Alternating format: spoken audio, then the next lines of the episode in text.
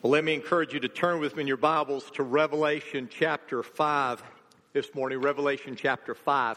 Uh, this past month, a well known pastor in America created a firestorm when he began his message on Sunday morning by quoting a children's song and then saying this. This is what he said.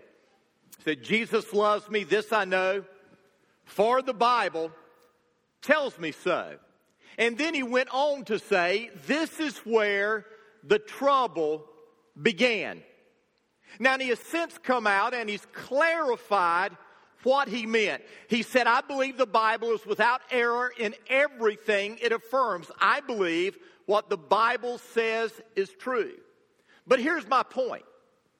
The songs that we often sing as children, though they may be simple, they teach us timeless truths. And even though that song that we learned as a child, Jesus loves me, this I know for the Bible tells me so, is a simple song. It's a song that teaches timeless truth. And that's why I want to begin this morning by quoting another children's song that I believe is equally filled with truth. You've heard it. You can quote it. It goes like this Jesus loves the little children, all the children of the world. I want you to say it with me red and yellow, black and white. They are precious in His sight. Jesus loves the little children of the world. That's a song that, that most of us who at least were raised in church grew up singing. And it is a church uh, song that teaches truth. But the fact of the matter is, if you visited the typical church today, you wouldn't know that we really do believe that that is truth. You see, if, if you visit a typical church in America today, there are a lot of things that are going to look very similar. There's going to be some singing. There's going to be some teaching. There's most likely going to be some praying. And if it's a Baptist church, there's definitely going to be an offering taken. Uh, there are going to be some things that are very similar. But there's going to be something else that you notice when you walk into a, a typical American church. When you walk in the front door, you can tell what kind of church it is. Now, I'm not talking about whether it's a formal church or, or an informal church. I'm not talking about whether it's a Baptist church or a Methodist church or a Presbyterian church or a Pentecostal church. I'm, I'm talking about this. When you walk into the typical church in America on a Sunday morning, you can tell whether it's a black church or a white church or an Asian church or an Hispanic church. Chris Moore, who is co author of a book called More Than Equals Racial Healing for the Sake of the Gospel, says this in his book 90% of African American Christians worship in all black churches. 90% of white Christians worship in all white churches. Lifeway Research has discovered that, that only between 5 and 7.5% of churches in America are considered racially diverse. They are giving that designation when, when they have at least 20% of church members who attend that don't belong to the predominant racial group. And so less than 5 to 7.5% of churches in America today are, are racially diverse. In 1963, Martin Luther King said this. He said, It is appalling that the most segregated hour of Christian America is 11 o'clock on Sunday morning. And it seems that in many ways, this hasn't changed here in America. 53 years later, still it seems that the most segregated place in America is the church on Sunday morning. Now, you may be asking, why am I talking about this today? And let me remind you that we're wrapping up a five part series on worship in heaven. What worship is like in heaven today. And if this is your first Sunday with us, you're new with us this morning, I, want to, I want to review for you for a minute. We discovered, first of all, that, that worship in heaven is spiritual. John was in the Spirit when he was transported from earth to heaven and he began to observe the worship that was going on in heaven. And, and we discovered that if we are going to worship today, we must be in the Spirit. We discover that, that, that worship is first and foremost a spiritual thing. Our emotions are involved, our, our mind is involved, our, our body is involved, our will is involved, all of that is involved, but first and foremost, worship is a spiritual thing. Jesus said that those who worship must worship in spirit and in truth. You see, it's, it's not a matter of the clothes we wear or the music we listen to or the, the building that we gather in. What makes worship worship is that we are in the Spirit. The second thing we discovered is that worship in heaven focuses on God on the throne. And that reminds us that worship is not about us, it's about God. We don't come together to get something out of worship.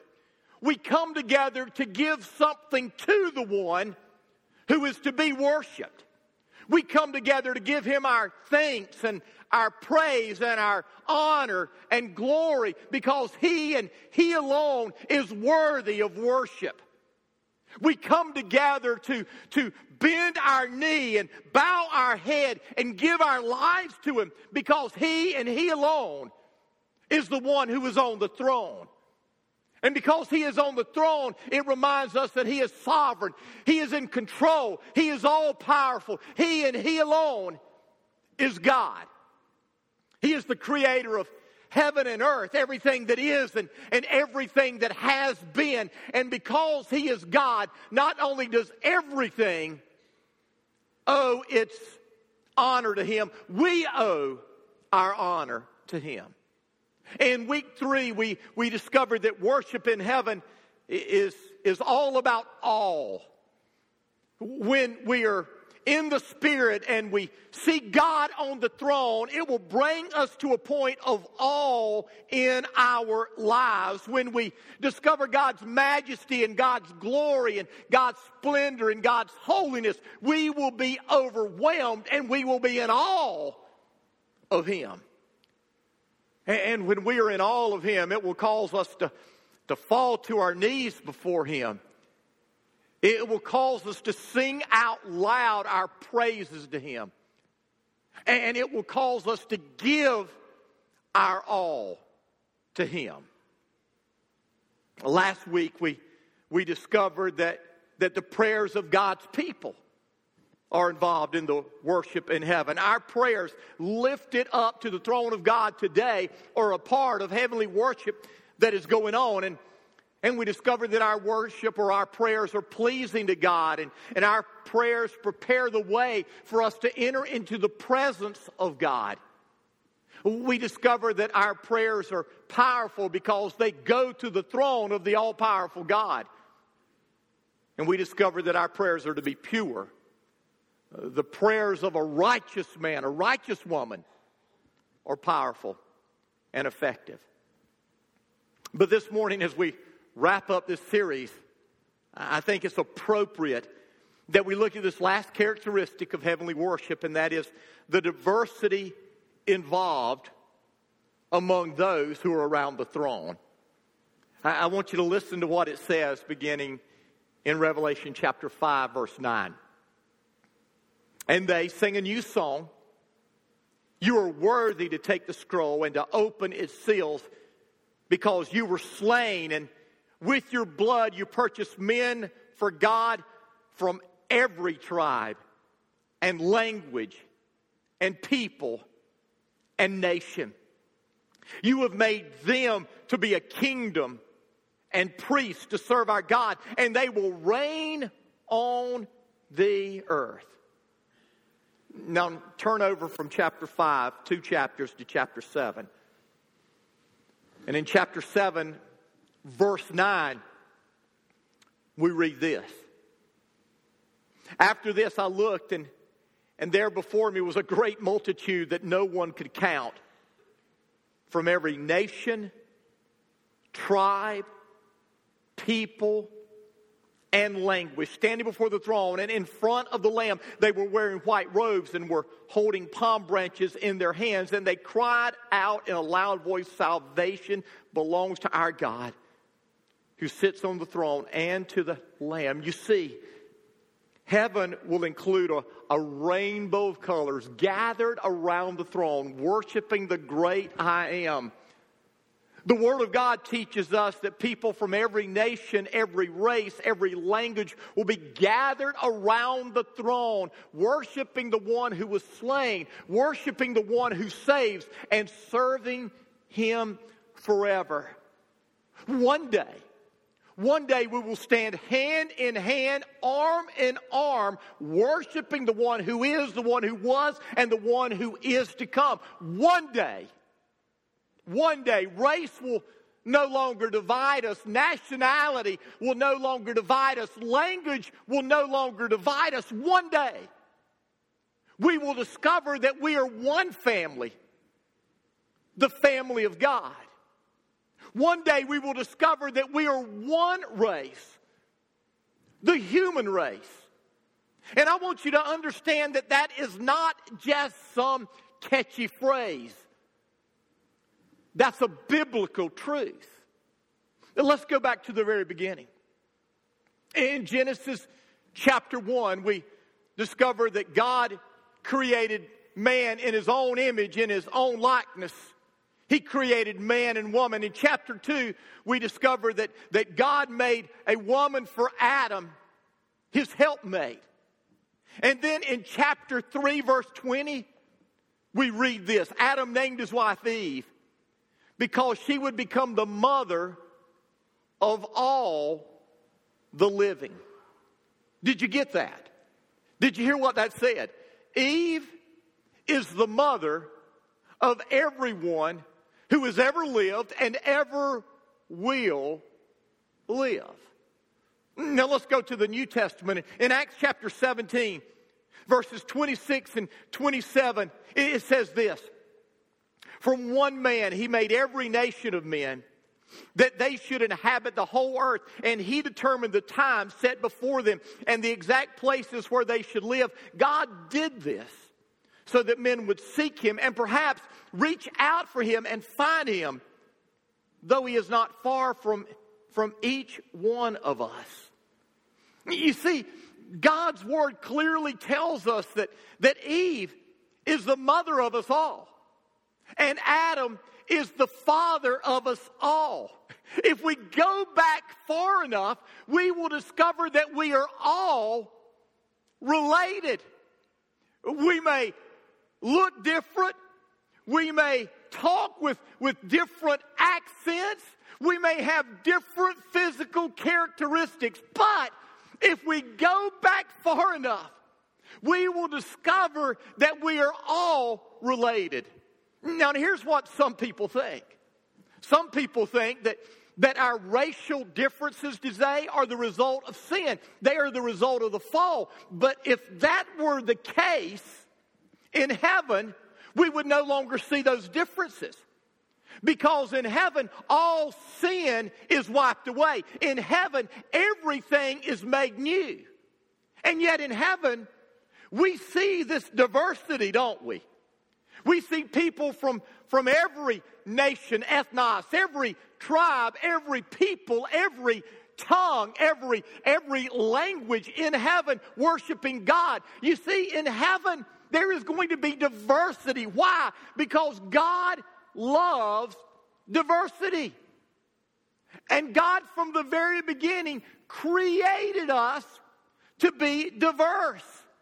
Have you ever thought as you looked out at creation, the plant life, the animal life. Have you ever thought, wow, why do we have that plant? What is the purpose of, of that animal? Have you ever looked at a, a plant or have you ever looked at an animal and go, whoa, that's unique? That's different. Why did God create a world with such diversity in creation? Because God loves diversity. Why did God create a race, a human race, with so much diversity? Diversity in, in color, diversity in, in characteristics. Why did God do that? Because God loves diversity. And the crazy thing is that if we believe the Bible is true, and I do, then from one woman and one man, God created all this diversity. You know what that means? That means that Adam and Eve were the first truly interracial couple. Now, we don't know what they look like. We have no clue what they look like. We've seen the pictures that, that artists have painted, that people have come up with, but, but we have no clue. But what we do know is that from these two, all the different nationalities, all the different colors developed. Adam and Eve are the mother and the father of us all. Out of their differences came each and every one of us. And one day, someday, all of the things that have come to divide us will be in the distant past, and we will gather around the throne still uniquely different, but yet we will be one family. And I don't know about you, but that absolutely excites me. Now, what can we get from this? What does this mean for us today? Let me give you two things, if I may. And then we're going to wrap this series up. Here's the first thing it means that locally our doors and our hearts must be open to everyone. Now, notice what I said. I said our doors and our hearts. What that means is we must be willing to, to deal with our prejudices. We must set aside our preferences so that we can be positioned to reach everyone. And the truth of the matter is, every single one of us have some prejudices to some degree. And every single one of us certainly have preferences. I know I do. There are things that I prefer, and, and I know that, that I have some prejudices. Uh, let me give you one of my prejudices, if I may, okay?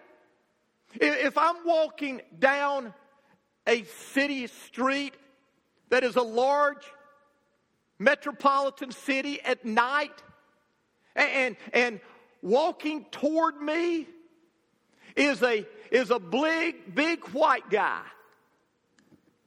that is bald headed, that is tattooed up and down. He's got tattoos on his head, he's got tattoos on his arm, and he's got a crazy looking beard going on. And, and he's got a, a leather vest on. Can I tell you? I've got some prejudice. I'm going to be watching him. I'm going to be observing him. That's just who I am. I wish I, I wish I wasn't going to stereotype like that, but, but I know that I am. I recognize it. In the same way, if, if I'm walking down the street and, and, and, and I see an, a black man, and the black man is, is tatted up, and his pants are down a little bit further than, than they should be, and, and there are some other things there, I'm going to be a little bit prejudiced. I know I am. I admit that to you. At the same time, if I'm walking down the street and, and there is a white man wearing a, a sweater and nice pair of slacks, I'm probably not going to have any prejudice. There's a black man who's walking down the street and he has on a sports coat. I'm not going to have any prejudice. I mean, that's where I'm at. I don't know where you are at, but, but here's what I know. We all struggle with some prejudices to some degree. We just do. And we all have our preferences. And yet, here's what the Bible says. In Colossians chapter 3, verse 11, the Apostle Paul said, Here, in the family of God, there's no Greek or Jew, there's no circumcised or uncircumcised, there's, there's no barbarian, Scythian, slave or free, but Christ is all and he is in all. Now, I love how the Living Bible translates that verse. Listen to it. It says, in this new life, one's nationality or race or education or social position is unimportant. Such things mean nothing. Whether a person has Christ is what matters, and He is equally available to all. Did you hear that? In God's eyes, nationality, race, and education and social position are all unimportant. And Jesus both modeled this and He taught this.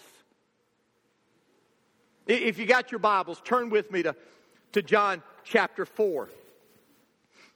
John chapter 4, we, we read the story of, of Jesus' encounter with the Samaritan woman, the woman at the well. And, and the story begins in verse 4 with it saying, He, Jesus, had to go through Samaria.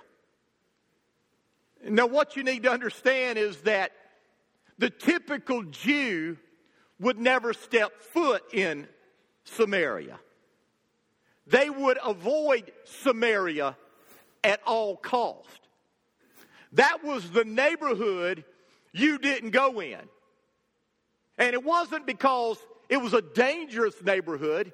It was because those Samaritans, they were different than you. They were half breeds. You despised them.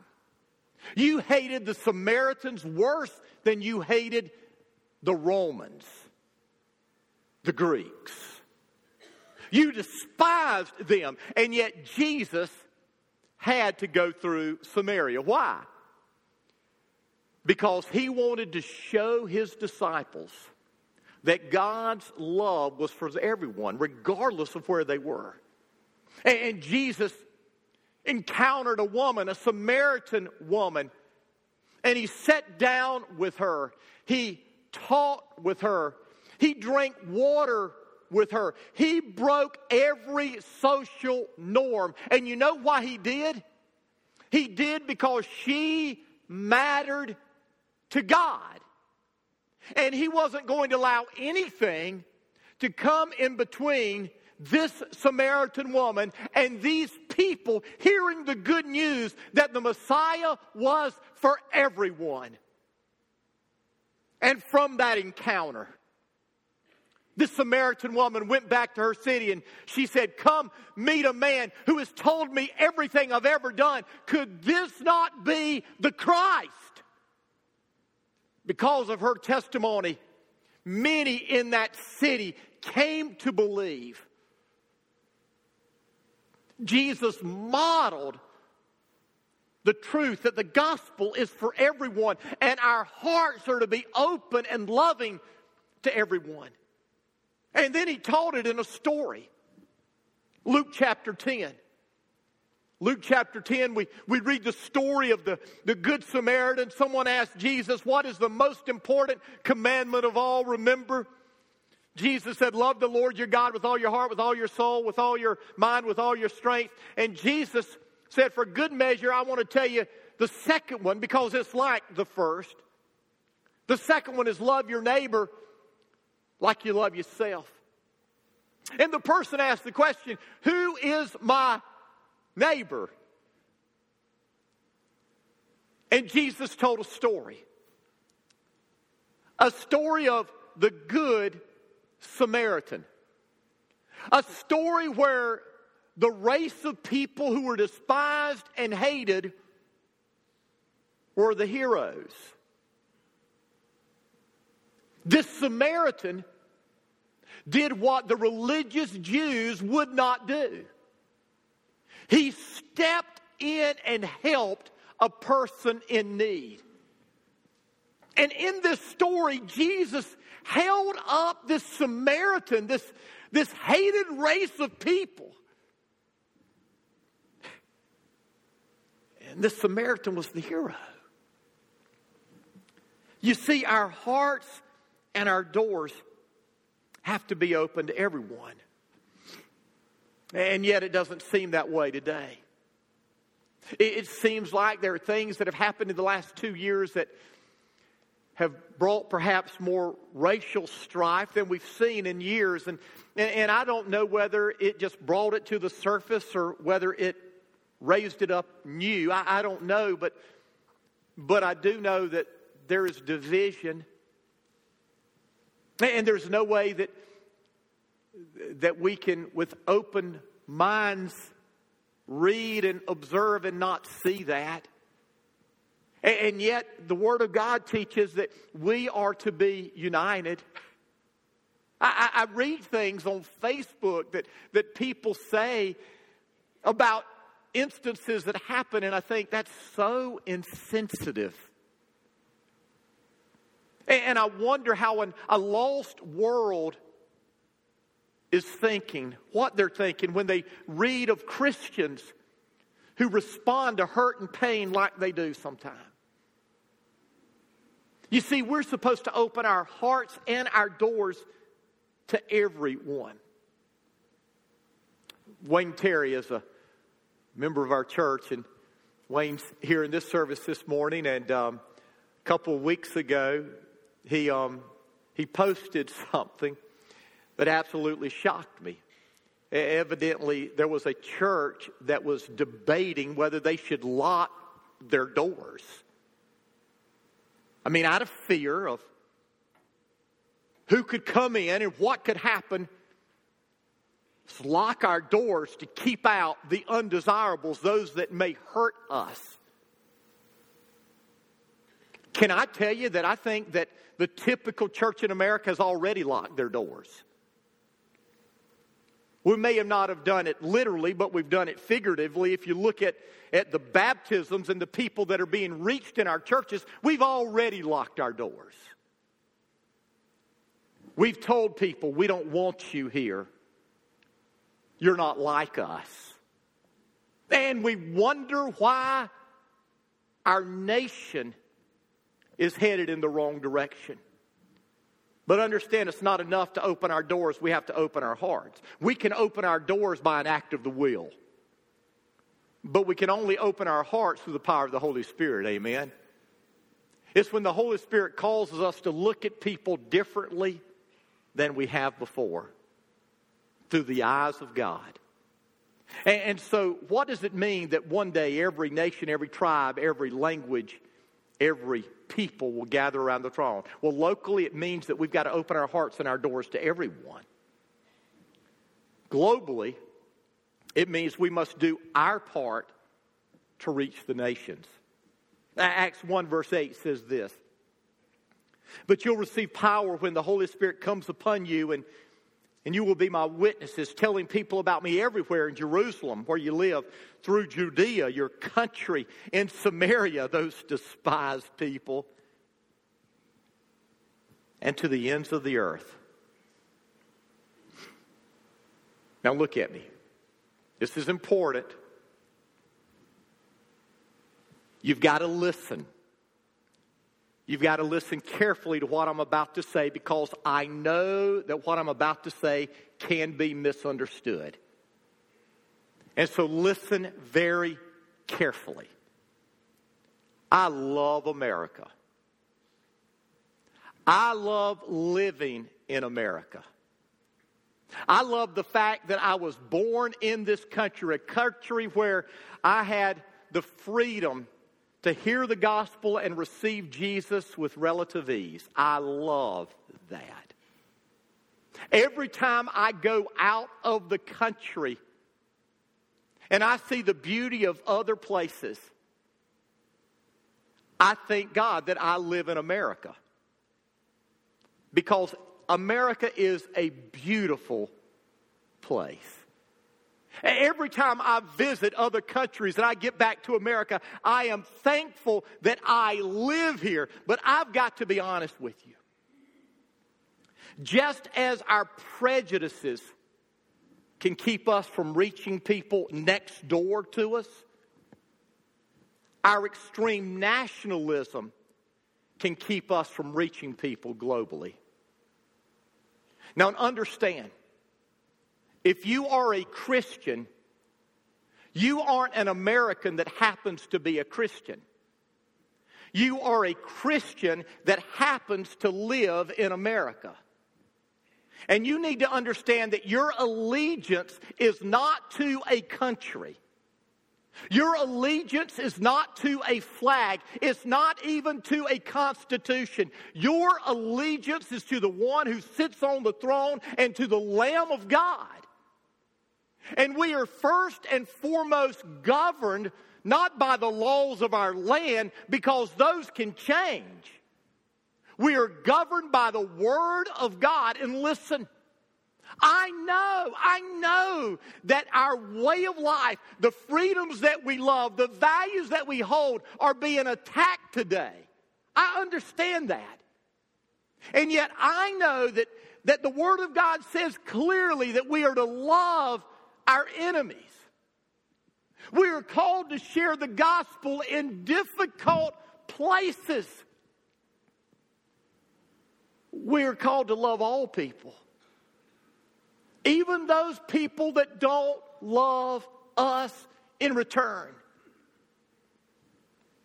And that's why I'm challenging you right now to do everything you can to reach people in those places that, that may be places that don't like us.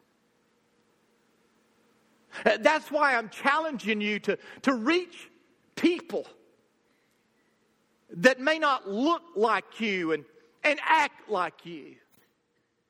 That's why I'm challenging you to, to partner with us in, in seeking to reach the 6,000 unreached people groups, the, the 3,000 unengaged people groups, because one day every tribe and every nation and every tongue and every people will be gathered around the throne, people from all of those groups worshiping the one who sits on the throne.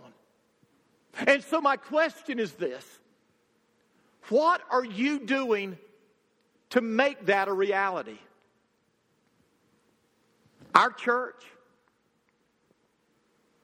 we really are better than most. But, but we would not fit into that racially diverse category. We're better than most. And praise God, we're, we're moving in the right direction, but, but we're not where we need to be. And so I want to challenge you right here, right now, to make what is going to happen in heaven one day a reality in our church today. Let's do everything within our power to reach people in our community who were different than us. Let's do everything we can through not only giving our resources, but asking God, should, should we go ourselves so that we can reach people in other places who have never even heard the good news of Jesus? Because one day, people from every nation and every tribe and every tongue, every people be gathered around the throne. And we will be hand in hand We will be arm in arm praising the Lamb and the one who is on the throne. And so, why shouldn't we be working to prepare for that right now?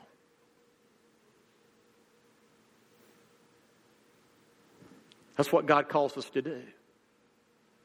Heavenly worship. You got to be in the Spirit. It's all about the one who is on the throne. When we're in the Spirit and we see Him on the throne, it will cause us to be in awe of His majesty, His glory, His holiness. And that will cause us to fall to our knees to sing praises to Him, to give our all. Our prayers, the prayers that we offer today, are, are part of worship. Heavenly worship is diverse. So let's make it diverse today. But before I close this, I've got to ask this question. Because one day there will be people from every nation, tribe, language, and tongue, or language and people there. But the question is, will you be there? I mean, do you know that you know that you know that you're going to be there in heaven worshiping the one who sits on the throne? Do you know that? Is the Spirit of God living in you? Has He made you new? If you're going to heaven, you've been made new. Paul said, All things are made new. Jesus said, We are born again. We are born new. Has the Spirit of God come to live in you?